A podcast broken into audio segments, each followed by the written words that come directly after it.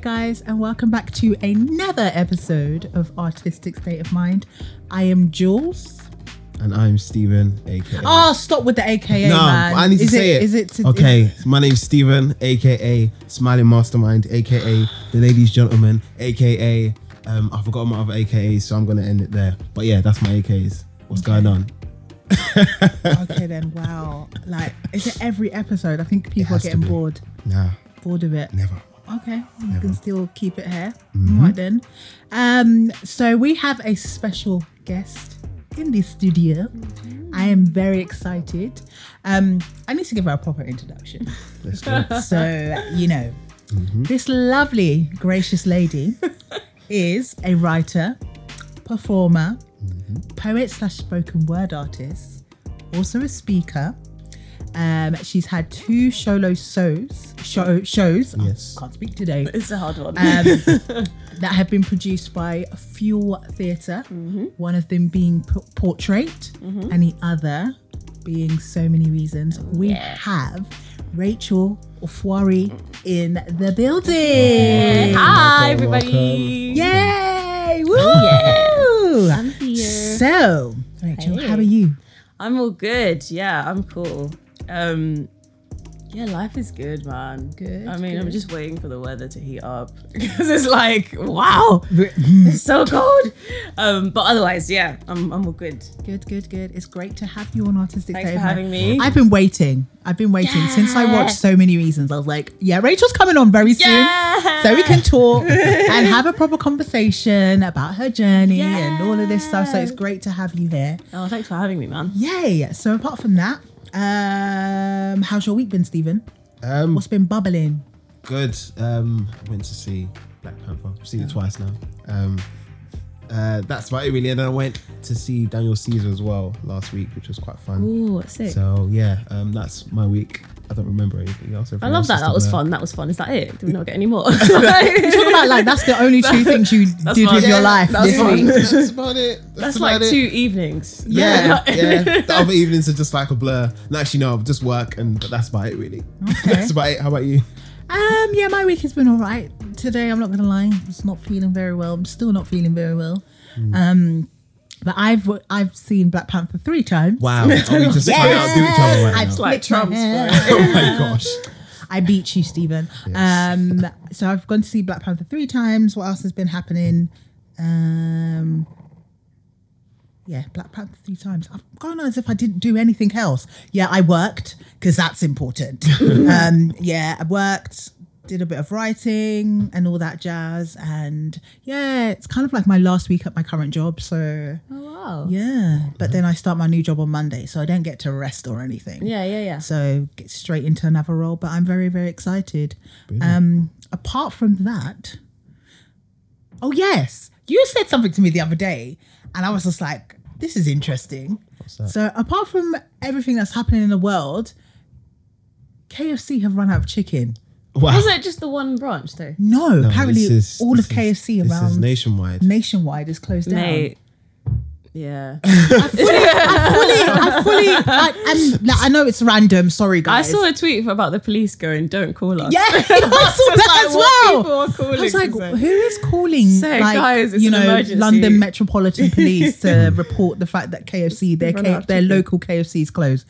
But clearly, it's important to them. But you know, that's quite interesting. So, guys, if you're trying to go out there and get some bucket bucket chicken, it's not happening. Bucket chicken. What Some chicken. called? Just some chicken. chicken bucket, hot wings, whatever. Sing a burger, some chips, some gravy. It's not happening because KFC's closed and they don't have any chicken. But yeah. anyway, moving on swiftly. Um, how are we gonna how are we gonna run this, Stephen? I'm I'm just gonna say a quick thing because I know we've kind of just spoke about our weeks. But Rachel, how's your week been? What have you been? Yeah, well, week's been really cool. I've been touring the show, so Mm-hmm. many reasons, um, and uh, I've kind of like just touched down home because I was like up north in Newcastle at the weekend. Um, for work and- or pleasure. for work. For work. I don't know if I'd. I don't really like go around England for pleasure. Some people do, you it's so bad, isn't it? But like when we were driving, we drove we drove past the um the Angel of the North. you know, Oh, and, yeah, like, yeah. and and also like we saw when you like drive past like the Lake District, there's all these like ice capped mountains. Like it was literally so beautiful, and I felt like such a London snob because it was just like, wow, I really don't, venture know outside outside. of London unless it is for work. So um, so yeah, but I was there for work. Um, Right. yeah, and then I've just kind of touched down and been auditioning for stuff and like writing and work, blah blah. Um, but uh, but yeah, so that's been my my week really. And I also watched Black Panther. I haven't topped you. I've watched it three times, four times. Um, but yeah, no, it was so cool because I watched it like in Peckham and like everyone was so vocal and involved in the film and just like yeah, oh, like so like active and it was really cool. Yeah. Um, yeah, man, good vibes. Great stuff. cool. Great stuff. Um, yeah, let's let's move on. Should we just Yeah, get go on on, do your thing, with the show? Am I am I Yeah, yeah, spearheading yeah. this? Yeah, Goodness yeah, me. you really are. Okay, let's move on to um should we go on to what's a downbeat or should Yeah, we let's go on to what's the downbeat. We all ha- we'll have we have some questions for you, Rachel, of Yes. course. Yeah. Yes. But we'll get into the nitty gritty later course, on in our yeah. topic Awesome. segment. But what's the downbeat? What's been happening this week in regards to theatre, film, TV, music, and all that jazz? Oh yes, the BAFTAs. Yes, the BAFTAs. week, or last week, this week. It was last week Sunday. last week Sunday. No, sun this Sunday, week. Sunday. Sunday's a new well, week. as in Sunday. Okay, yeah, yeah, yeah. Sunday's a new week. So um, there was a lot of winners, obviously, and um, some makes sense to highlights have for winners. us. Oh, obviously, that's true. Um, but yeah, there's some highlights for all of us there, and I guess one that was like shining out of all of them was Shining, shining, was shining. your- I don't know why I'm singing that. your you know. favorite favorite gentleman, which is Daniel Kal- Kaluuya. Kaluuya. Kaluuya, yeah, I said Yeah. his name right, haven't I? Yeah, you did. Yeah, Daniel Kaluuya. There we go. You're go. always correcting me, so why were you like I was- I making was- sure? I thought I was I thought I got it wrong for a second. Okay. So I was just like, wow. But um yeah, he won um Best newcomer. best newcomer or Yeah. rising yeah, rising star, I believe. Rising Star, Rising star. So um he rising star obviously voted by the public and obviously the public I do voted. love him like like you do. Yeah, I Um, voted. And um yeah, his speech was magical, you could say. Do you know what? Yeah, the thing I like about um, I was going to say David Daniel is that he is so down to earth and so kind of just himself. Mm. You know, at some point people kind of become so media trained Mm. and kind of like, be careful, make sure you don't say this and da da da da. da. But he's just that London guy that's just like, yeah, da da da. And Yeah, that's just yeah. like. Even in like people saying big big awards, you're you're saying this and rah rah rah rah. But Yeah. he's just so kind of like so chilled and just been like But he's like- been about though. Do you know what I mean? Yeah. He's been working. He's been. It's a shame like, that loads it- theatre, lo- like Yeah. it's really, really cultivated his career and Hmm. his personality, and so it's like it's so nice to see him remain true to all of that, especially after the amount of like he's been working for so many So- years, yeah. like So many through so many mediums. Like even when his speech, he was like, "Yeah, I've been about." Like he was like, "Yeah," like you see him at the Young Vic, like doing all these theatre productions and yeah. like all sorts of stuff. So yeah, it's really it's amazing to see him celebrated. Hundred yeah. percent, hundred percent. He's up for leading actor at the Oscars as well. So He is. yeah, We're looking big forward to things. that. Looking forward to that. I so can um, speak no wrong of him to be honest. I don't. I don't have any. Like I just think he's just pretty awesome. So yeah. Other winners of the night. Other winners were for best film, Free Boards outside. Free bill- Boards. bi- billboards. Billboards, Oh, Free what can I Billboards. say? who's who's messing it up Let me today? just read this correctly. Three billboards outside of Ebbing, Missouri. Um, that one for best film. Best director was Shape of Water by oh yeah Gil Guillermo del Toro. Mm-hmm. Oh, I love that name. Guillermo Um, leading actress was France Frances McDormand from Three Billboards outside Ebbing, Missouri. Um, leading actor Gary Oldman for The Darkest Hour. Um, supporting actor Sam Rockwell for Three Billboards as well. Uh, outstanding British film, Free Billboards, as well.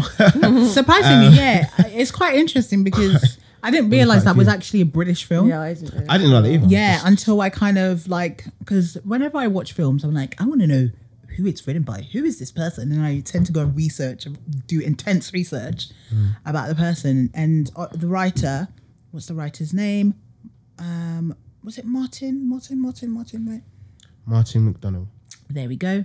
Yes. Um, yeah. So I was like, oh, he's British, and I think he wrote and directed it. Yeah, he wrote and directed it. So that's pretty awesome. So Yeah, yeah, that's big, man. Writing and directing something's pretty yeah. awesome. Yeah. So yeah, that's that's kind of the. the Oh, and I want to like um shout out the outstanding debut by British writer, director, or producer for "I Am Not a Witch," which is I'm I don't want to butcher names, but I'm known to do it, so I'm gonna try. Um, Rungano Nyoni. Have I tried? You've for tried. I Am Not a Witch, and she wrote and directed I'm Not a Witch, and Emily Morgan, who produced it. Um, so it's pretty awesome because I didn't get to see the film, but I know there was a massive buzz around it um, for the London Film Festival, and people were speaking highly of it. So it's great to see. Um, I think she's Welsh Zambian. Yes. Interesting. Welsh Zambian. So, yeah. So a story like that is amazing to kind of, you know, to see a story like that about a narrative from Africa. I don't know what specific country it is because I don't want to make the mistake. But to see a narrative like that been made and then to see someone win an award for a narrative that not not necessarily people kind of know or are aware of being brought to the surface is amazing to see them win. So yeah, big shout out for I am not a witch. Great stuff. Great stuff. Um, I don't know why I'm spearheading this because I feel like I will like- take over since Go ahead, Jules. Go ahead. since you I feel like you want to lead it to me. Um, I was going to mention quickly National Theatre has announced their casting for their new season, which is great. Um, uh, so their new season um, includes um, Brian Friel's trans translation, which will which the cast now includes Colin Morgan and Ciarán Hinds. Um, I can't remember when that's play when that's going to be playing. I think it's towards the end of towards the middle of the year. Um, and you've also got Eric Kofi Abrefa. Oh my god! See, this is why. this is why I'm Should trying. not be a teacher, but I, that's why, boy. I'm gonna be one of those. I'll be one of those teachers that. Can you pronounce your name for me? Um, um, has joined Vanessa Kirby in the cast of Julie. Um, Sam Mendes will direct the Lehman trilogy. Um, and the forecast has been announced for the award-winning and Octaron, Octoroon um, by Branden Jacobs Jenkins, Jenkins, which transfers to the National Theatre. I know it was part of the Orange Tree Theatre and it was a, a massive buzz. I didn't get to see it, which was annoying. So I'm glad it's coming to the National Theatre. So it, I will definitely try and catch it at the National as well. Um, and yeah, so many things are happening, and they are bringing back Warhorse um, to mark the Armistice, the century of the Armistice Day. So, does anybody know what Warhorse is? yeah. Okay, because you didn't say anything. you don't know. Don't know. Okay, it's a play, and it was de- it debuted at the National Theatre eleven years ago. So it's now making, and it's been touring, touring, touring, touring Yeah, it's pretty awesome. and it's coming back i think in november. So that's quite fun. So um, for more information about tickets and stuff make sure you go on the national webs national website national theatre website um, get your tickets in because things sell out real quick. They really do. Especially if it's a show that you want to see and you think oh my god it's going to be really really sick. So yeah um, nothing else what's downbeat wise No, nothing else nothing report. else. Cool, cool, cool, cool. So on to our much, much ado about something. Mm-hmm.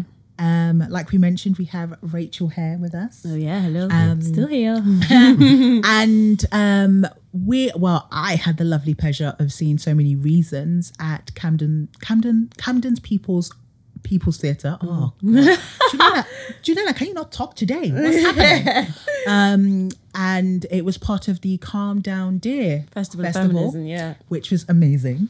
Um, so we have a couple of questions, obviously, for those who have seen um, so many reasons, So for those who plan to see it because it's still kind of touring. It's coming back in it's- Oval. Exactly. Week after next. Yay! 6th of March, some- people. So, 6th of March. so you guys can see it if you haven't, and if you want to see it again, then you can.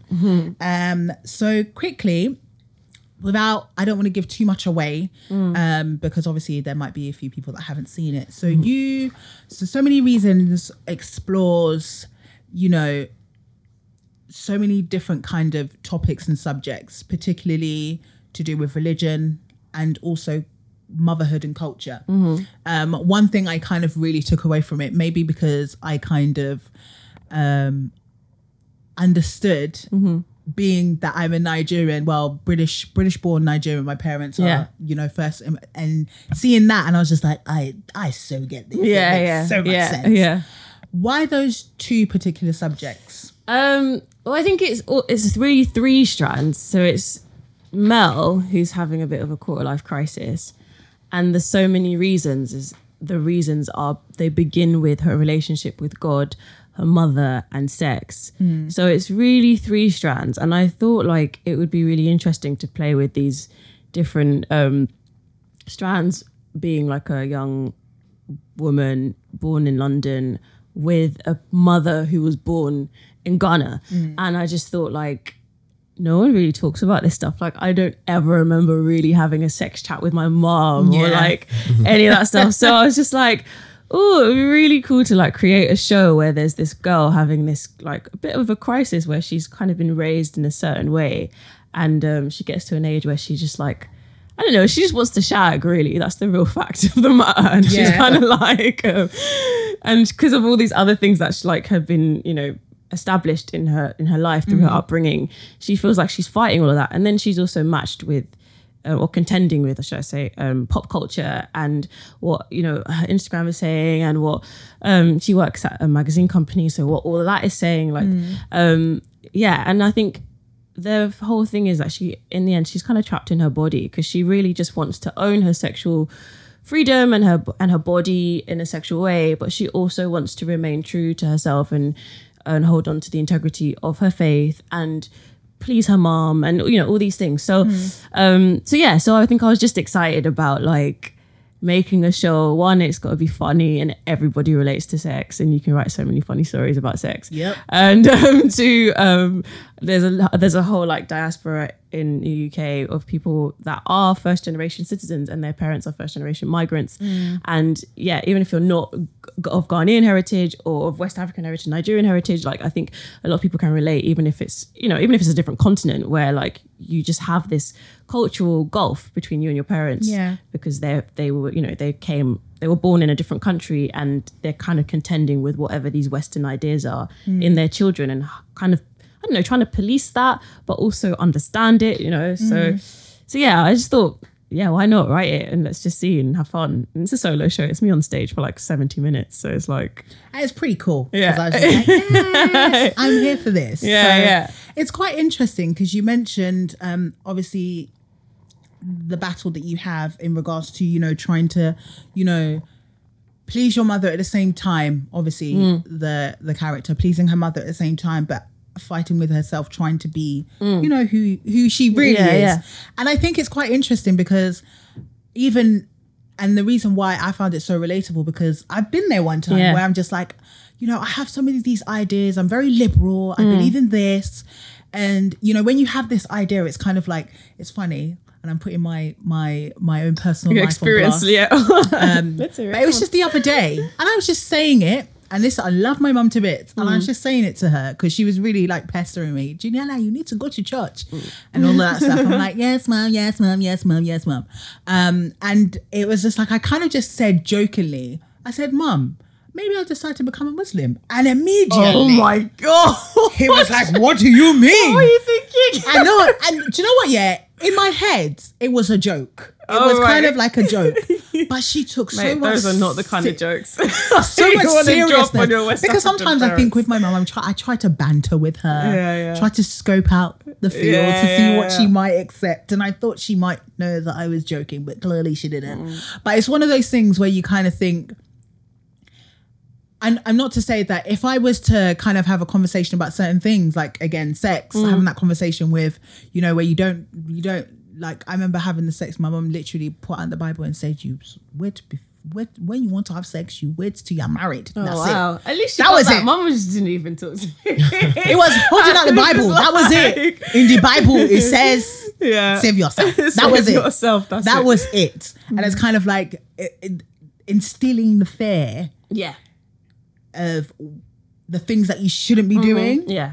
And you immediately kind of think, yeah, I shouldn't be doing it, but at the same time, Mate, it's what? the red button, isn't it? Yeah, Don't press the red it's button. like, oh, like, oh, look at that juicy red button. it. I wanna press Oh. it. um, but yeah, like I was saying, it's kind of like it's the battle of being, you know, brought up and growing up in, in a Western world where you're surrounded by, you know, different ideologies, you know, growing up in, you know, kind of like not mixing, but you know, mm. being around different Yeah, cultures and stuff like that and going to school here. And you know, you build up your own ideologies, your own kind of like liberal thoughts and how you want to be. Yeah. But then you've got that battle of being coming home and then your parents saying, No, that's the wrong thing to do. You shouldn't do that. Da, da, da, da, because in our culture, Yeah, that's not what we're yeah, supposed to do. yeah, yeah. You know, in our faith, that's not the right thing to do. So you're constantly kind of battling like, this is who I am, but I can't be that because, Yeah, you know, yeah. if I become that, it's like I'm bringing shame to my family Yeah, yeah. you know so it's quite interesting because i was like when i was watching i was like yeah I, I really really get it i really really do yeah sorry i waffled on No, that, that's so what i'm fine. trying to do So Rachel, um, I haven't seen the show. Yeah. Um, but you know, just for people out there that want to see it or are going to see it, Yeah. um, what sort of person is actually going to love this show? Is it going to be a white person, Asian person, or do you Yeah. think they can feel they can still relate to it in some kind of way? Do you know what? The thing is, I did say it already, like everybody shags in it. So I think like we can all relate true. to it on that front at least. um, but the thing is, like, even if you because when I was writing it, I was a bit worried about the, you know, the ideas of religion that are included in the piece because I thought, you know, being a Londoner, like every, like we're riddled with atheists here in London. So I was just like, maybe nobody cares. But like I think what is important about Mel's journey and her relationship with God and sex and all this other stuff is that um it, it matters to her and when you watch somebody kind of see if you watch somebody's relationship break down that's that is interesting and that is poignant. And whether that is a relationship with their faith something that has given them a strong foundation throughout their whole upbringing and it suddenly begins to crumble and watching her really kind of fight herself because she really wants to hold on to this because it's something that's given her strength. Um and um and i think that is it's always beautiful to watch somebody having an internal conflict um, and as like the show is really it's really fun it's really funny it's also quite silly and there's dance and like Yeah. loads of character transformation and funky lights and all this great stuff. But then at, at the kind of heart of the story there's this beautiful relationship with mel and her mom and and her faith. And um and i think like in that respect like eh, most people can relate to that because even if you aren't religious or you know or you didn't have a particularly strong relationship with your mum the ideas of like relationships and things that give you foundation in the sense of who you are will always like resonate with everyone because we all have things that make us you know ourselves and things that we kind of go back to as a port of call. Um and so i think in that respect it's kind of an everyone show. Like because i remember when i was doing the show at camden people's theatre there were like these two white guys outside and they were like walking past and i was like looking out the window and then they came back because they saw the poster and they were like looking at the poster but they're still outside. And i was like okay like they're gonna want to watch this show. It's like this black girl. They're, like the poster's like I've got a bucket on my head, Yeah. so it's like I've got this bucket on my head, and like I'm looking up at the bucket, but also in very like Western clothes.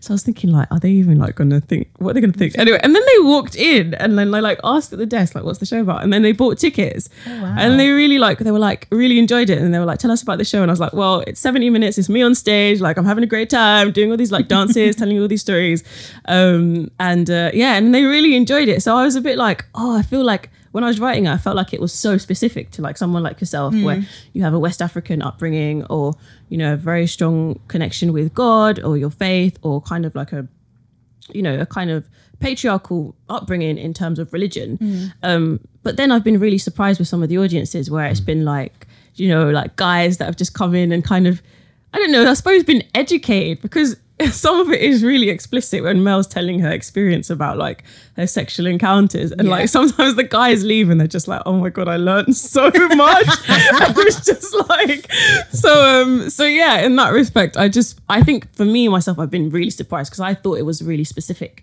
to people um, of a certain like upbringing or, or diaspora. But actually, um, yeah, because Camden People's Theatre has such a diverse audience um, Yeah. outreach, yeah, it's actually been really, and also I told you I was in Newcastle as well. Yeah. Um, so yeah, it's been really fantastic in that some people can relate to s- so many different aspects.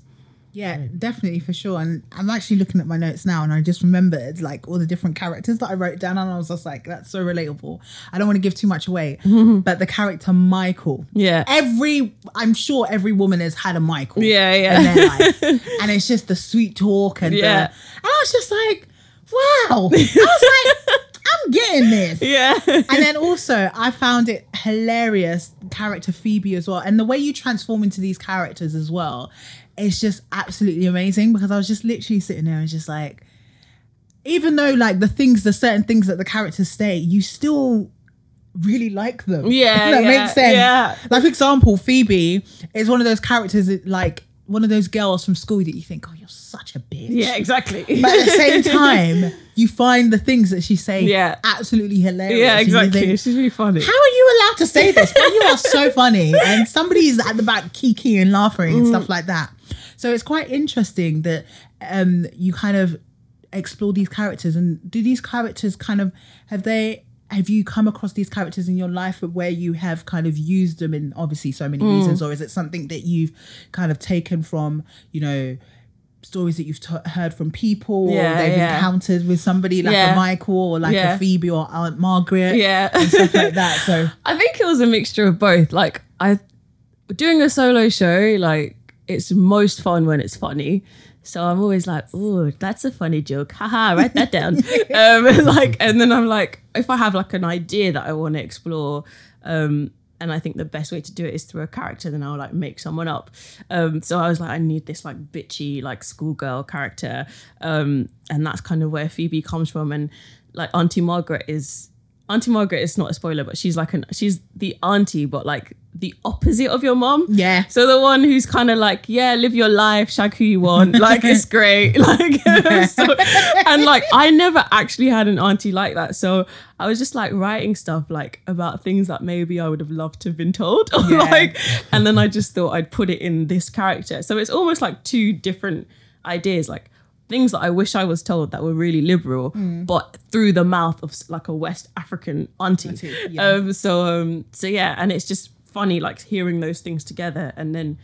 It's also funny when people come up to me and go, "Yeah, I've got an Auntie Margaret in my life," and I'm like, "Well, good for you, you, because- lucky you. yeah, so so yeah, it's a mixture of both. Um, when I was also when I was writing it, I had like three, two, two, two women in the room, the director and the um, lighting designer. Um, and we were all sharing experiences, and some of it I was just like nicking and writing and elaborating, and um, yeah. And sometimes I'm like writing, give myself a real pat on the back, like, "Haha, that's so funny." um, but yeah, but yeah. So it's a real mixture, I think. Cool. Great cool stuff. I've got uh, I've got a question. Um, so without giving anything away, what is your favorite line of dialogue in the play? If anything you can recite my back. favorite. Oh, okay, it's oh no, I don't know if I want to give it away. Without giving it away. So maybe something else if it's not if it's too hard. no, okay. Uh, um, it's probably Auntie Margaret. She's got some bangers. I can't lie. She's hilarious. She's got some bangers. But there's this moment when Mel says to um the woman giving her Brazilian, she goes, Oh, this bitch thinks she's funny. She doesn't say one. Ha ha ha. And it's basically the woman's gone, You're gonna feel pain in three, two, and then stripped it and not said the one. And it's like and it's like Mel is obviously waiting for her to say one to like brace herself. Yeah. And it, it happened before the one. and so when she says this, she's like, oh, I get your game now. You think you're funny, like, um, but it's just really, it's just really funny when it happens because the audience are also waiting for one, and when it goes, before, yeah. everyone's like, whoa! Um, so, uh, so yeah, it's just a really nice moment because everyone's laughing at Mel's pain, but also laughing at the way she's realized she's like, I've clocked your game, bitch. I'm on you now. like, Can't mess with me again. yeah. So, um, going on the fact, obviously, so many reasons was part of um, Calm Down Dear um, Festival, which is a feminist festival. yeah. Um, I thought it would be great to talk about the, and I have the question, Mm-hmm. and we can go into briefly discussing it. And since, of course, International Women's Day is coming up Yeah. on the 8th of March, Mm-hmm. and you know, women are just the bomb.com. you know, we see it everywhere. Do you know what I mean? We might as well talk about it. Yeah. So it's quite interesting because obviously you're a performer. Um, you also act obviously television and film, but you do theatre. So I was, I kind of was like in my mind thinking about certain things in regards to the representation of women in theatre, specifically writers and performers, creators basically, and solely focusing on black women. Um, it's interesting because um, I was reading an article that came out in 2016 by Lyn, Gar- Lyn Gardner. Gardner, yeah. um, who now writes for the stage, um, and she talked about the gender inequality that the fact that there's a lot of women who work within theatre, but a lot of work specifically to writers and performers weren't commissioned enough if that makes sense.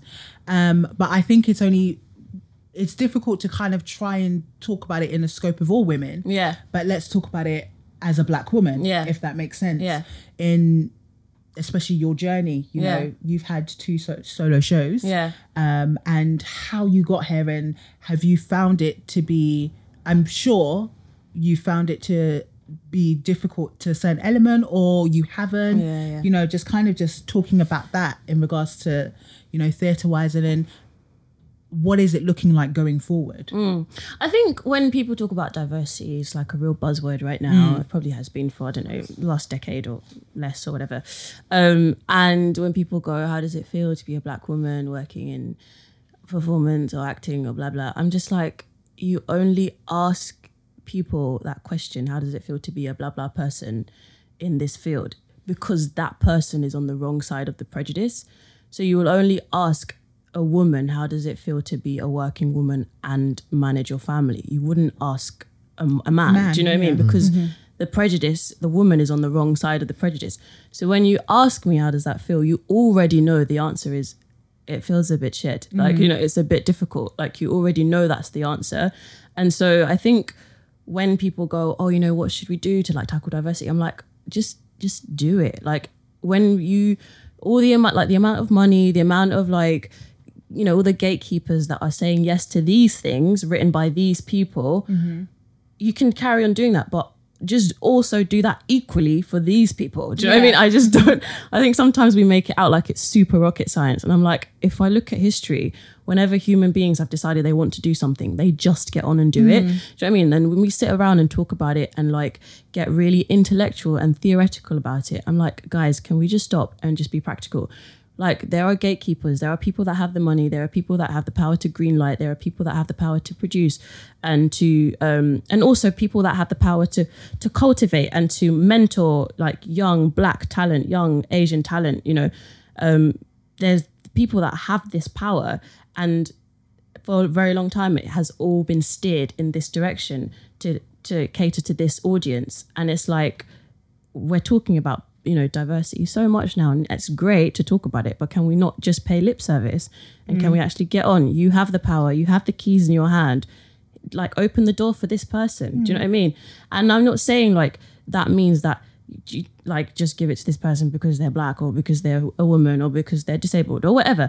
Like it's not about that. It's it's about giving people the same platform and the same opportunity to grow as well, the opportunity to make mistakes because all these people that are like super amazing writers and super amazing performers weren't born like that. Do you know what I mean? They were mm. given room to make mistakes. And then even when they made mistakes and they weren't, they didn't win a BAFTA the next day, they were still given money to try again and do mm-hmm. something else. Do you know what I mean? And I think that's where, that's what my answer always is. It's not just, not just like giving money or throwing cash at a certain diversity scheme or mm. something like that, but actually giving people a platform to really develop you know and to be mentored and to be told why this writing works and why this plot line works do you know what i mean? I think that's what's important. Um, and in terms of my journey in writing these solo shows um, the reason why they've really come about is because like i'm an actor and i went to drama school to, to leave and to, to become an actor. And and i think like acting is a hard thing anyway like any art form if you're a dancer if you're you know if you're a playwright, whatever, it's always going to be difficult being an artist. Um, but for me, it was just I came out of drama school and I wasn't getting like immediate, hey, let's go to Hollywood, you know. So I was like, okay, well, what can I do? And I do think it is difficult being an actor, like especially if you don't have a, another creative outlet and you're just like waiting for somebody to give you the perfect script or the perfect role. Um, but for me, I was lucky enough to be like, okay, let me try and apply myself and write something myself. Um, and that's where the first show came from. And yeah, and luckily it just kind of built a real kind of there was a real buzz around it and people were excited about my voice and my writing voice as well as like me performing. Um, and so yeah, and so the second show came about being like, okay, you can write. Do you want to write another one? I was like, well, yeah, why not? so um, so yeah, I think um, that's kind of been my journey that I was just you know, I I just love performing, and I thought, well, if nobody wants to write me something, I will write myself something, um, and that's kind of yeah, and that's where this second show has come from. Um, and I was also really like excited to just challenge myself and push push the voice and be a bit more out there and a bit more explicit and I don't know, try and be funnier or whatever. But um, but yeah, I think it's also interesting that the importance of the woman's narrative as well, and how it plays a key part in theatre, and how you know we should allow various various women to kind of just like have their stories been told, and it's equally important um, that I know a lot of theatres are trying, but you kind of look, um, and this is not to pull out. I, I I don't know how accurate this is, but I know there was a question in regards to percentage wise how much um, the National Theatre was really pushing female female writers, if that makes sense, um, and the work that they kind of produce or they kind of put out. You know, that part of their new seasons. How much of it is not only women but women of color? You know, and you know, like you said, it's great we're having these conversations, but let's put it into Yeah, practice. yeah. You know, I get frustrated and I was doing like I think about like like black British playwrights and I think especially um, mainly women and I think you know whose work have I seen that I can like I've seen quite a few like Yeah. some work yeah, but it's not a lot when I think about it I'm thinking of like and I was doing my research and I was like the first people that come into the top of my head Debbie Tucker Green Bola Agbaje Agbaje. Agbaje Yeah, yeah, yep um Winsome Pinnock. Um, who else comes into my head? But quite a few. So there's quite a few. But then also looking at the up and coming kind of like um female performers like yourself. You've got Yolanda Mercy. You've got um Nicole Aku- Acquah who did um for a black girl that was part of the um, Vaults Festival. Yeah. So I see like the rise of women just like black women just like do you know what we're not waiting for you Yeah, let's, yeah. let's write you Yeah. know stuff that that is our narrative Mm. it's important you know and you can see that like you said like you didn't necessarily think those two guys just walking past would come in and they Yeah, come yeah. in and they un, you know Yeah, exactly. Mm. it's like oh that was really good and it's just giving the opportunity because like i said it's the whole idea for me for theatre is you can go in either you take something away or you just leave just kind of like okay okay, cool. you know I mean? but most of the time for me theatre i leave taking Yeah. something away Yeah, even if you didn't, even if you didn't like it, do you know exactly I mean? you leave yeah. kind of taking something away and it's so important that i feel like everybody everybody's story you can take something away yeah, from it Yeah, for sure. absolutely um so kind of just it was like when i think about all of these things and i just think you know going back to that article i was reading that article and i was like yeah and even though it was written two years ago has it changed now Yeah, and where do we see ourselves in 10 years in regards to specifically black playwrights? Mm. Specifically women. Mm. You know and it's also important to kind of like shout out you know festivals like calm down dear. Mm. And then also wow which Yeah, takes yeah. place you know every year Yeah. at the south bank um south bank center you know important things like that that are taking place. But i feel like there still needs to be more oh yeah, there still needs to definitely be yeah. more. Yeah, there's always room for more, I think, and I think it's just a case of like it almost feels like we're playing catch up because for a long time the narrative here in the UK has been the middle class white man's narrative, and that has been it for a very long time, um, and it's taken precedence over other narratives. And so now, when diversity is a real buzzword, it's great, but it just means that yeah, we're essentially playing catch up because this is we're not new here. Do you know what I mean? Mm-hmm. You and I, like my mom was not born here. Do you know what I mean? Mm-hmm. So we're new here. Do you know what I mean? So, so for my narrative to be told here, like it's not going to happen like that. You know? Because Yeah. for ages the narrative has been has looked like a completely different person, not me at all. And so, so yeah, so we are playing catch up, and you just we just have to be we have to be really like tenacious in the way that we go about doing it, um, because yeah, because that's kind of how you make change. You just can't afford to really rest on your laurels. You just have to go hard. Definitely for sure, Stephen. So um, I've got a question for both of you, to be honest with you, because I'm not really. This is just my ignorance to some extent. Hmm. But what is um, WoW about? Is it just is it just a festival in regards to what theatre shows, or what is it just convention of? Oh yeah, it's a great. you've it's- had your show. Yeah, I did portrait there in 2016. Okay. Um, uh, for two nights, and uh, yeah, it's the um, Women of the World Festival. Wow. Oh, okay. Um, and yeah, women of the world, meaning like just women of the world. So like all different art forms. So there are, you know, there are like novelists, poets, like it's a whole load of just women from all like all corners of the earth, like presenting their their art, presenting their ideas, um, sharing and and celebrating each other. Really is what it is. So yeah, it's a really kind of it's really cool, great place because one the South Bank Centre is like there's a great buzz there anyway. They've always got something really cool and funky going on, um, especially because they've got so many different rooms, different spaces. Yeah. So when I was on, like there was a, there was loads of stuff going on at the same time.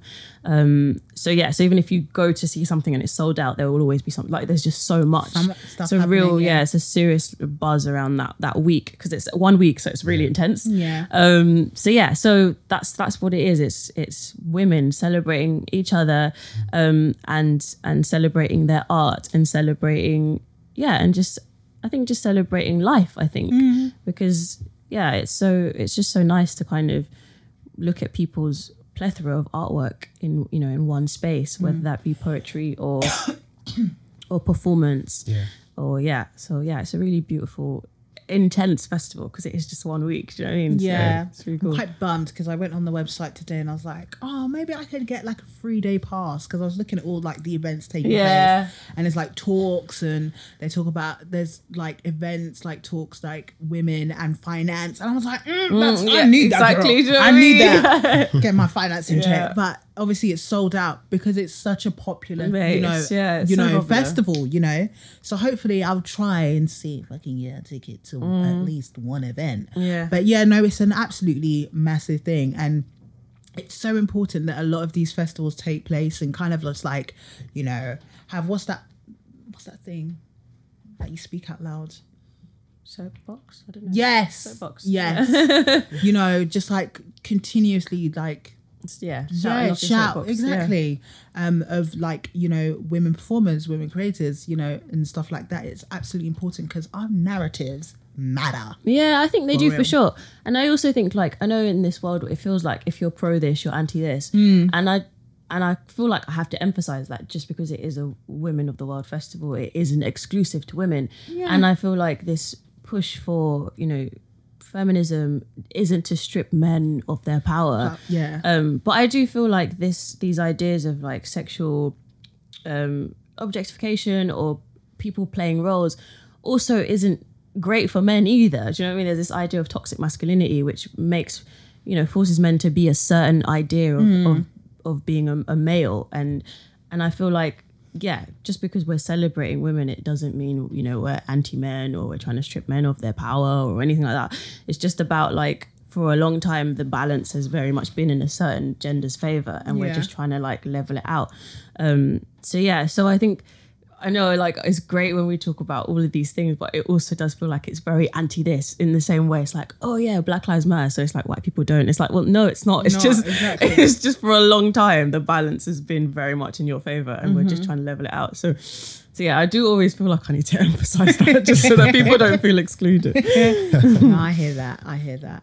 Um, just to quickly before we get on with our sound waves and stuff. Hmm. Now, I did some research about you. Oh yeah, you got, I'm going on it's like an investigation. I'm an investigator. Not only do you obviously write for theatre, Hmm. you have you write for TV as well. yeah, yeah. Yeah, that's really cool. Yay. um, so, do you have any upcoming up and coming projects that you can talk about, or is it kind of like Yeah, it's all. I think it's all very hush hush because it just you just have to like talk to loads of people. You know what I mean? Like it's like it's such a big like you know achievement to get something on television Mm. um, because of the amount of hoops you need to jump through. So I don't want to spoil things for you guys now. Um, but yeah, but I just think keep your eyes open. Yay! Fun times. I'm very, very excited. Um, again, it's great to have you on. Thank you. It's been amazing. Thank you guys. Um, we sound wave wise, what have you got that you want to recommend for people? Oh man. Um, I don't think I I'm just scrolling through his phone. Got I like don't, loads have, of I don't have anything at this You moment. don't have anything. No, I might Wow. think about it for a second. Okay, should I give you time? But yeah, go ahead. and- Okay. Um, so I've got two recommendations. One of them being so many reasons. Yes, yes. Obviously, I think I, I I think I know I talked about it a couple of weeks ago on an episode, and I said, guys, go and watch it. Obviously, it's come back to Come London. Come back, sixth of March to the tenth. There we go. And that is Rachel. over. That is over International Women's Day as well. Exactly. So, So, yeah. you need to be there. Exactly. So be there. It's going to be at Oval House, which is literally two seconds from Oval Station, Yeah. South London. Um, yeah, and it's going to be a real vibe. So jump, Yes. come down. I absolutely 100% back that. Rachel is not wrong. It is it is a vibe. It's a vibe. and it's you so need fun. to go yeah, and go and down. see it. Say hello. So yeah, exactly. um, so so many reasons. Again, like Rachel mentioned, at the Oval House. Um, my other recommendation is I think I talked about this. I, I don't know. Maybe not. I didn't. No, I didn't. I, see, I'm not even certain. I'm not sure. um, and that is um, Black Black Men Walking um, happening or playing at the Royal Court Theatre. And black men talking. Black men. Did I, say Walking. black, did I say black men talking? walking. Yeah, it's is, is it walking or It's talking? walking. I'm reading right think here. said- talking.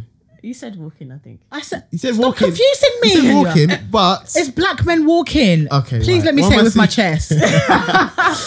because I know people are going to come for me in the comments like Jules. oh, actually, it is black men walking. I'm just scrolling the other way. men. Apologies. walking. Thank you. Damn it. Black men walking at the Royal Court, which is taking place, um, which is playing from the 21st of March to the 7th of April. It's an Eclipse Theatre Company and Royal Exchange Theatre co production um, by Testament. It's quite interesting. Um, it's based, it's basically three black men and they're walking. Um, and it's actually de- dedicated to the Black Men's Walking Group, so that's even more fun. Um, I believe the run is sold out, which is mega annoying. But the beautiful thing about the Royal Court is that on Mondays they do twelve pound tickets. So nine o'clock on Monday they release tickets for that very day, so you can call in to get your ticket, and it's twelve quid. So try and get a ticket, even though the run is sold out. I think it's going to be a really, really good, Yeah, yeah. good piece that you need to go and see. Um, so yeah, what I have here is that Tom, Matthew, and Richard walk. They walk the first Sunday, first Saturday of each month, walking and talking. But this talk, maybe they should have cancelled. But they needed the walk today. Out in the peaks, they find themselves forced to walk backwards through 2,000 years before they can move forwards. Now, that's an interesting blurb. Of course, you have to go and see it. It just doesn't make sense. Hmm. Do you know what I mean? Did I sell it to you? Hmm. Maybe because the way you read it. Maybe, but like I reading it think it's the, myself, the word walk and talk is a bit like it's a bit it's of a kind of throwing me off. That's that's the thing. But they're walking and talking. Yeah. You, you still ain't It's buying not- it. you want them to be dancing and doing backflips. Probably, probably, like, probably that, like some like flaming hoops, and then there's a line in there. I don't know, random stuff. But yeah, that is playing at the Royal Court from the 21st of March to the 7th of April. And in saying that, on the anticipation of the show, there is going to be an event called Black Men Talking. There is. it is. That's, that's what I saw. Okay. That's what I saw. I was, like, I was really confused. um, which uh, is exploring barriers to meaningful interaction and connection. Um, it's a workshop that's taking place actually this Saturday, the 24th of February, at the Royal Court again between 2 and 4. The workshop will explore barriers to meaningful interactions and connection, and it's led by poet and mental health blogger Chama K. Um, obviously, he's a friend to the show, so I know Chama very well. So it's good to kind of see that he's running an event, um, uh, a workshop that explores um, men's mental health and also mental health in the Black community. Um, the workshop is specifically for men, Black. Um, I think men. Yeah, men. Men. Specifically for Black men. Let's make that clear. Right. So if you are interested in going to this workshop, I will definitely recommend and advise you guys to, well, men to go and see it. Go to it, not go and see it, go to it. Um, it's free. And then um, I believe after the workshop, there will be drinks and great conversation and performances at the Eclipse Ambassador evening. So it's again, it's free and it's not to be missed. If you want more information, follow Chama on Twitter. I believe his Twitter is Chama under underscore K. So that's K, that's Chama C C H A M A underscore K A Y for more info and tickets. Great stuff. Wow, that was a lot to read. Mm-hmm. But yeah, not one to be missed. Brilliant. We've got about like let's say 15 minutes. So I just Wow, want I, to wow. briefly. You really put a time on it, didn't I you? know I did. I want to briefly because I know we've kind of all all seen it now. Black Panther. Let's Yeah. talk a bit about it. Okay, You know, oh, 'cause you're we going can there. Because we will be here for a long time before we started to delve in. So let's start off. Three Yeah. words. How would you define the film? I feel like you isn't needed to ask me that before, so I could think about it this whole time. Okay, let me start off. I'm gonna say powerful, um, bold, and somewhat questionable. Eh? well, that's good. Yeah. That's my three words. Okay. Do we get a little like explanation? Okay, three so words? the reason it was powerful um, was because the messages in there were so striking and just I don't know. I'm using really weird words now, but poignant. Mm. Just so like wow. I was just like I literally was for the first half of the film. I was like seated forward. I was like leaning into the screen, like I was actually in Wakanda for some reason. But then um like the second half, I kind of leaned back. I was just like taking everything in. And then um, the reason I say bold as well, it just kind of feeds into the first point I made as as it is like striking and the message they had in there was was um, really really powerful. And questionable was um, I don't know I, for me thing about films I really really love is attention to detail. And something I'm just really being really nitpicky was the CGI just thought there Oh, was really? some, there were some elements oh, that's thought- what you mean by questionable. I thought you meant like like some of the characters like were like well the char- like say for that, example but- Killmonger was like one that everybody was talking about on Twitter being very questionable in terms of his like does his ends justify his means kind of that's what I thought you meant by questionable you mean Mm, But like yeah, that, but yeah, Talking about the That's what I said, technicality in yeah. film of technicality of the film. That- but that's about it. So yeah, I'm gonna throw it to you guys, man. Okay. Words. Me? yeah go um mesmerizing um needed. And um oh i don't have a third word. Okay. uh mesmerizing needed. And probably proud? No actually it's a slash between proud and sad. Okay. and I will go into that a little bit. So mesmerizing being the fact that I just loved seeing. Uh, can we just shout out? Is it Ruth Carter, We've got the costume designer. costume mm. designer? Mm. Oh my god! Like, because we watched it yesterday, which was Tuesday. Again, I've watched it twice before that, but I really paid a lot more attention to it now, and it's not nitpicking, but looking at stuff and kind of really checking it in and stuff. and I was just like, these costumes are banging. yeah so bomb Ah, I think there was one in particular where I don't care. We're gonna give it away. Um, I'm not gonna give it away, but someone in particular goes to the ancestral plane. Plane. Play ancestral place, place, Place, or- place. Yes, yes. and his attire is just wow. I said, look at this suited and not suited and booted, but Yeah, it felt yeah, like but he yeah, was. yeah, it yeah, felt like it was a suited and booted outfit. Do you know what I mean? Because it had so much regal, so much royalty to Yeah. it. It just ah, I was just like, oh wow. I was just like, yes. I even wanted to wear it. Like I Mm. was like, I could easily wear it anywhere and rock it really well too. Um, but no, I think that's what I mean by what was that? Mesmerising. Mesmerizing. Not And also leaders. there was another the the bit at the end and the sand where Mm. they use the sand to sculpt like they're telling the story in the beginning. Yeah, But then at the same time at the credits, oh my god, I thought that was the sickest thing I've ever seen. Like my brother's like Steven's like, nah, it was all right. But to me, no, he's Chinese. it was alright. I was really like, they really like the black sand. I was just like, and they made it into the characters.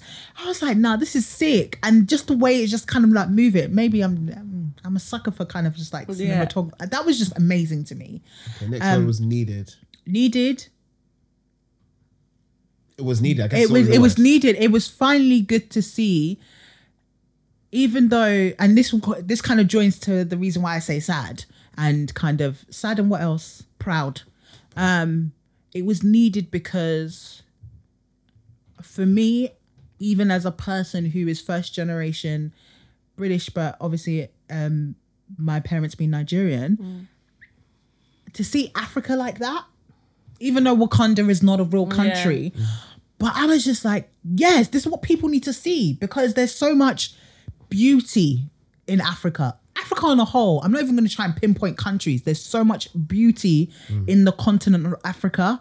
And what people see of Africa is this narrative that people have seen for years on end mm. that, you know, where Charity, yeah, mm. poverty stricken. Now, not to say that doesn't that doesn't ha- that doesn't exist. It does. Yeah. Mm-hmm. But what country doesn't have poverty? Exactly. But th- it's just a constant that they've like you know media and the Western world has always pushed that narrative of Africa being poverty stricken and we need to send money to them because this, this, and that, and this, this, and that. And that's the only narrative we have. Whereas people don't realize the resources Africa has on a whole. Forget about Wakanda and the strongest metal in the world. The fact that Ghana has gold, cocoa, Nigeria oil, um, Congo. What's the thing that Coltan. Is it Coltan? coltan that makes the mobile phones. Just South Africa, I don't even want, I can't remember off the top of my head. But just so many things, so many resources we have that you just think the wealth is there. Oh, yeah. It's actually there. And people don't really deep it. They really don't really understand. And I love the fact that that was explored that Wakanda was seen as a wealth, like the wealth. You can see. It's kind of like um a mirror of what Africa really is, if mm. that makes sense, mm. because you know they really emphasize on the, f- the fact the vibra- the vibranium. Mm. It, they're one of the richest countries and they have this resources and people want it. And it's just a mirror of what africa is. Yeah. you know we have these resources and people want it. Do you get what i'm saying? And the reason why i felt sad but proud at the same time i felt sad because I looked at what Africa could be, could be from Wakanda and seeing all these, you know, the advancement because of the resources. And we don't have that because of colonization, mm. of the fact that, you know, a lot of our resources was robbed from us. And you've got so many things that kind of take place, like, oh, what's the word? What's the, what's what's certain Nigeria's favorite word? Yeah. I don't know. What fraud? Yeah. Fraud or people just pocketing, you know, kind of like, online. yeah, exactly. Hmm. Pocketing kind of like all these kind of like ex- money exchanges for themselves. Do you get what I'm saying? Hmm. All of that kind of stuff. Corruption. Corruption, there we go. We got there in the end. Corruption. Do you get what I'm saying? But it made me sad because I was just like, this is where Africa needs to be. Hmm. This is where we needed to be. This is, and we, we will get there yeah.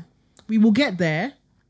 But it just made me sad because I was just like, I love that they're doing this, but I'm sad that this is the Africa that, even though we have beautiful parts of Africa, the Africa that I want us to be is that we take over the Western the hmm. Western world. We're Yeah. supposed to be bigger than them. Come on, let's be honest. and that's coming from somebody that's you know sitting up in in, in England in the cold weather, Call you- complaining I and should call you Jules Killmonger. That's what you want to do. That's what you wanna do. Let's change the world. I do want to change the world. No, I no, I want to change Africa. To be not change it like like it's not amazing, but you know what I mean. And again, big ups to the culture. Our culture is just so amazing. Who? Culture, Culture. Big ups to culture. our culture, Oh, Africa, culture. the Right, right, right, different right. Different was that? countries' culture. Who is this right. person? Culture. Yeah, I was thinking culture. Who's that? but yeah, I waffled on like as per usual. But yeah, that's it. Rachel, to you. Um, I'd say it was emphat- emphatic, um, regal, and complex. And I think emphatic because obviously all the images are so unapologetically black, which is just glorious to see. Um, and yeah, and the narrative is like just celebrates all the melanin. Like I was just watching this chocolatey screen and just being like, mm. this is just Nice. great. Everyone's just glowing, like the melanin is just popping all over the place. It's fantastic. Um, so yeah, I say emphatic for that reason because it was just so like the image, everything about it was so like just so strong and just the emphasis was just so clearly on um yeah on like understanding the essence of this imaginary African country, which was fantastic. Um, regal because yeah, just like the royalty that was just kind of like emanating and flowing off all of the characters was just fantastic. Like the like even the warriors, like everybody was just kind of oozing this regal power, Yes. which was fantastic. And I'd say and complex because I really enjoyed like the the um the writing I thought was fantastic. I think sometimes with like superhero movies it can very it can quite easily be like a lot of spectacle and not masses of substance. Um not I'm not saying that's all superhero. I'm just saying sometimes it can be quite easy for you to, you know, watch a film and just enjoy like the special effects and like the narrative isn't all that strong. But um, but yeah, I think it was complex because like you know, Killmonger's character like he's did his end justify his means? Like you know, like the the idea of the complexity of having this kind of dual heritage, you know, like being this American and and yeah, and I think a lot of of us kind of as first generation citizens whether in western countries whether it be here america or wherever like having these kind of complexities about your um your humanity and what what part of you you give more value to? Because for him killmonger is more of his american side and wanting to liberate all of his brothers and sisters in this western world. Um but then there was you know the other side of him that his African Wakanda side, which and Wakanda wanted to remain hidden and protect themselves, and and I think yeah, that complexity was beautiful, and also like Wakanda wasn't this perfect place. Like within the tribes, there was also like um, conflict within them, and yeah, I just think all of that was just really nice. It wasn't like oh, we're just going to tell you a beautiful story about an African country. Do you know what I mean? It was we're going to tell you a complex one where not everybody gets on, um, and and everyone and equally people are also hungry for power, um, and yeah, and then also the great thing about the women in the story was that. They were strong women, but they weren't here to like eclipse the men and take over. Do you know what I mean? It wasn't like that. Like here we are, we're women. Let's, it was like, yeah, black women are here and we're powerful and we save you men and you save us. Like we're here for each other. Do you know what I mean? We look after each other. And I think that was beautiful. Um, you know, it wasn't about women stripping men of their power. So uh, that's where the complexity was. I just thought it was really nice how that was all layered in there somehow, as well as the fantastic special effects and the gadgets and the. That was like, yeah. So Yeah. no, it's cool. It's cool. Dope, dope. Any standout characters for you? If you had to name one, Um, Letitia for me, Letitia Wright was just Wright. awesome. She was. I was just watching it every time she came on the screen. I was just like, oh my god, you're just like. She was just, I don't know. She had all these like, someone saying the writing was great. She had all these like funny like one-liners that she just like slip in, boom, pow, and everyone's like laughing in the cinema, and like, um, and then she just, she was just on it. And then sh- there was the like, you know, the power between of her relationship between her and her brother, and like how she was always there to look out for him. Like, yeah, she was just like, uh, I mean, everybody was, but I think for her, it was just like boom, star. Do you know what I mean? Like, pow. She, yeah, she's cool. I hope she gets her own spin off. that would be awesome. Yeah, that would be awesome. really, really cool. Yeah. Um, my standout performance was probably, um, is it Dana Garak? Danai Gurira. Danai Gurira. D- Danai what? Danai Gurira. Danai Gurira. Um, she plays the Okoye. Okoye. Oh, Okoye. Say it with my chest. Okoye. I thought to myself, wow. I was just like, she's just everything she was just doing, and the the fight scene in the kind of like in South Korea, casino. the casino, where Just dash the wig. she dashed the wig. it's not even the wig. It's just the dancing, the dancing, the fight scenes, and it's from watching that um when Ryan Coogler breaks down how they shot the scene, that specific scene, and just seeing how kind of just like the way he says like you know she's fighting um in Like a traditional dance. Oh, way yeah, yeah. but then at the same time her fighting has uh, the way she's fighting has flow and it's like a dance kind of like element to it. And i was just like yes yes this is yes. And i just thought she was just amazing. And you thought that the particular scene she was doing the most but i thought she was wicked Which Right, one yeah. was that? The exchange between her and Nakia when um, Nakia wanted her to leave. It was kind of like she was like, "Come, let's go." She was like, "No, I must stay because this." And then it was just like Oh, yeah. it was a bit. when she was like, I "I'm not a spy, I can't. Yeah, yeah, Yeah. yeah, It was a bit strong for me. and I her just thought loyalties to like- the throne yeah, Which I, I I thought got was- it.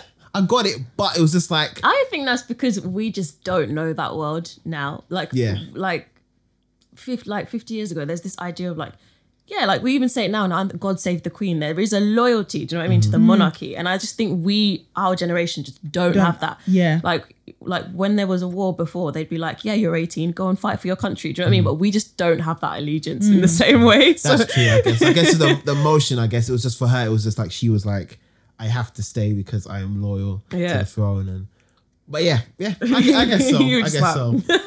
I guess so. I guess so so. her Shuri Letitia Wright and winston duke as M'Baku yes. i thought he was hilarious no, he was jokes. he was His vegetarian jokes. bar was just jokes. yeah that was so funny. or the bit is are you done? Just out of nowhere, it's just like, oh, so you were sitting there all that time. yeah. And it's was, just such a. was. It would no, it was really no. He was really really funny, and Hmm. to kind of see. Well, I don't want to give it away, but yeah, those are my three. I couldn't just make be one. But I feel like you have to have watched it by now. Like I just It just doesn't make sense. It's been out for a week and a day. There's probably like like probably like 50 people left I in the world that haven't seen it. I would say only 50 people. I was left like in probably the the only ticket in my life that I've pre-booked for.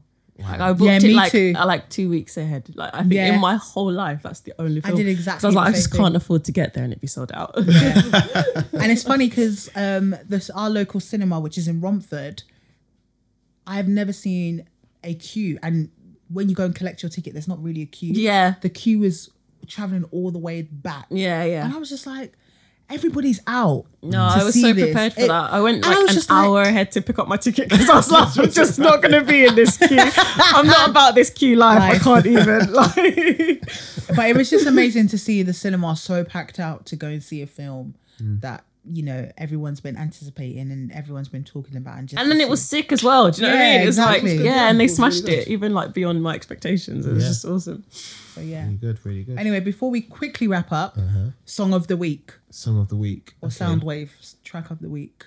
I'm gonna start off. Go I've on. got um a Norwegian neo soul pop band called I'm gonna I hope I say this right, but Fieh, and their song is called spell it. Twenty Five. That's F I E H, um, and it's yeah, that's that's the song that I want to recommend. What's it called? Twenty Five.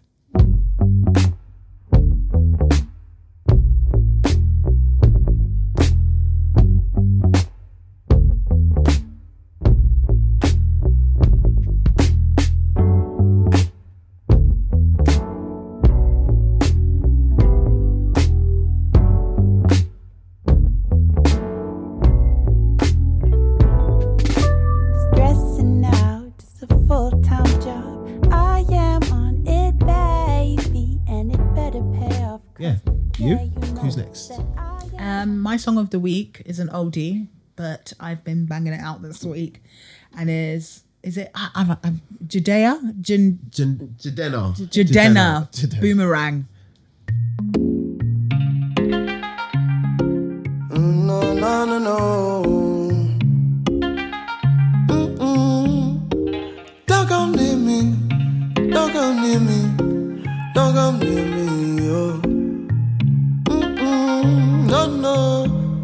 Thought of leaving. I want a kid. I want the what? I want the all. I want to live. She got a grievance. She want the kid. She want the kid. She want the car. She want the crib. I gotta admit it might be about. Now I've just been I don't know why I've just been back. Maybe do you know what it is? Yeah, when I like a video of a song, That's it. Go back. I I literally get hooked.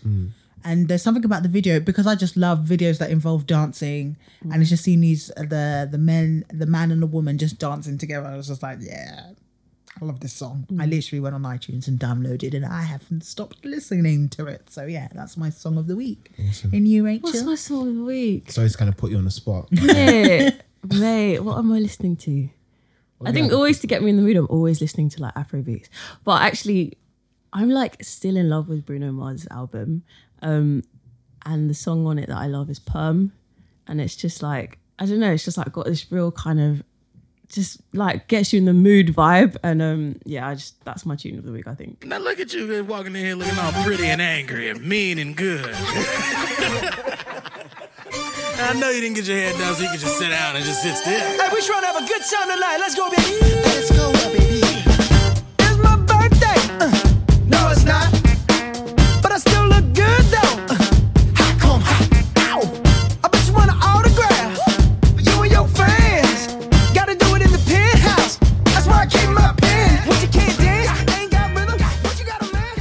Man? Bruno he's a boss. Awesome. awesome. cool stuff. Great stuff. So that is It's a wrap. it's a wrap. I've gone like we're in a film studio. But thank you so much, Rachel, for coming. Thank you for on. having me, guys. It's been awesome. Artistic State of Mind. Where can they find you? Yeah. On these social media I'm on social media. I'm on Instagram and Twitter as Rachel underscore Ofori, and that's R A C H E A L underscore O F O R I. Um, yeah, and then if you want to come and check out So Many Reasons, just Google Oval House So Many Reasons. It's the 6th to the 10th of March, so that's the week after next.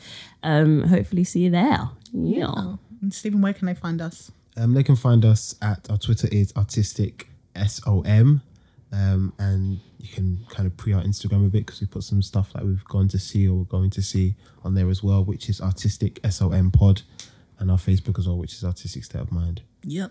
Um, personal Twitter. Not about to, not about that line. Not about that. one. It's, Staying it's pointless. I haven't got a lot of followers. It's pointless. It's, I'm not bothered. That's by the whole point. Is it?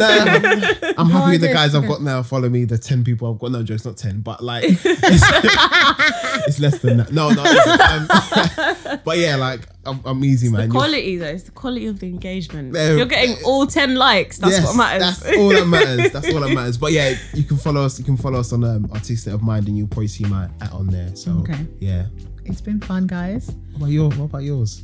Oh. You want to put yours up there? We're doing that? Okay. Um mine my you can find me on Twitter at Jules with a Z Montana 88. I always forget what my at is. Um but yeah, Jules Montana 88 on Twitter. I try to tweet from time to time. Um again, like I said, it's mainly my complaint of public transport, but that's, you know, it's what what's it's what keeps me, you know, raging every day. But yeah, make sure you follow us and Rachel as well. Again, it's been fun. I've been Jules. I've been Steven. Oh, I've been Rachel. Peace. Bye guys. Peace.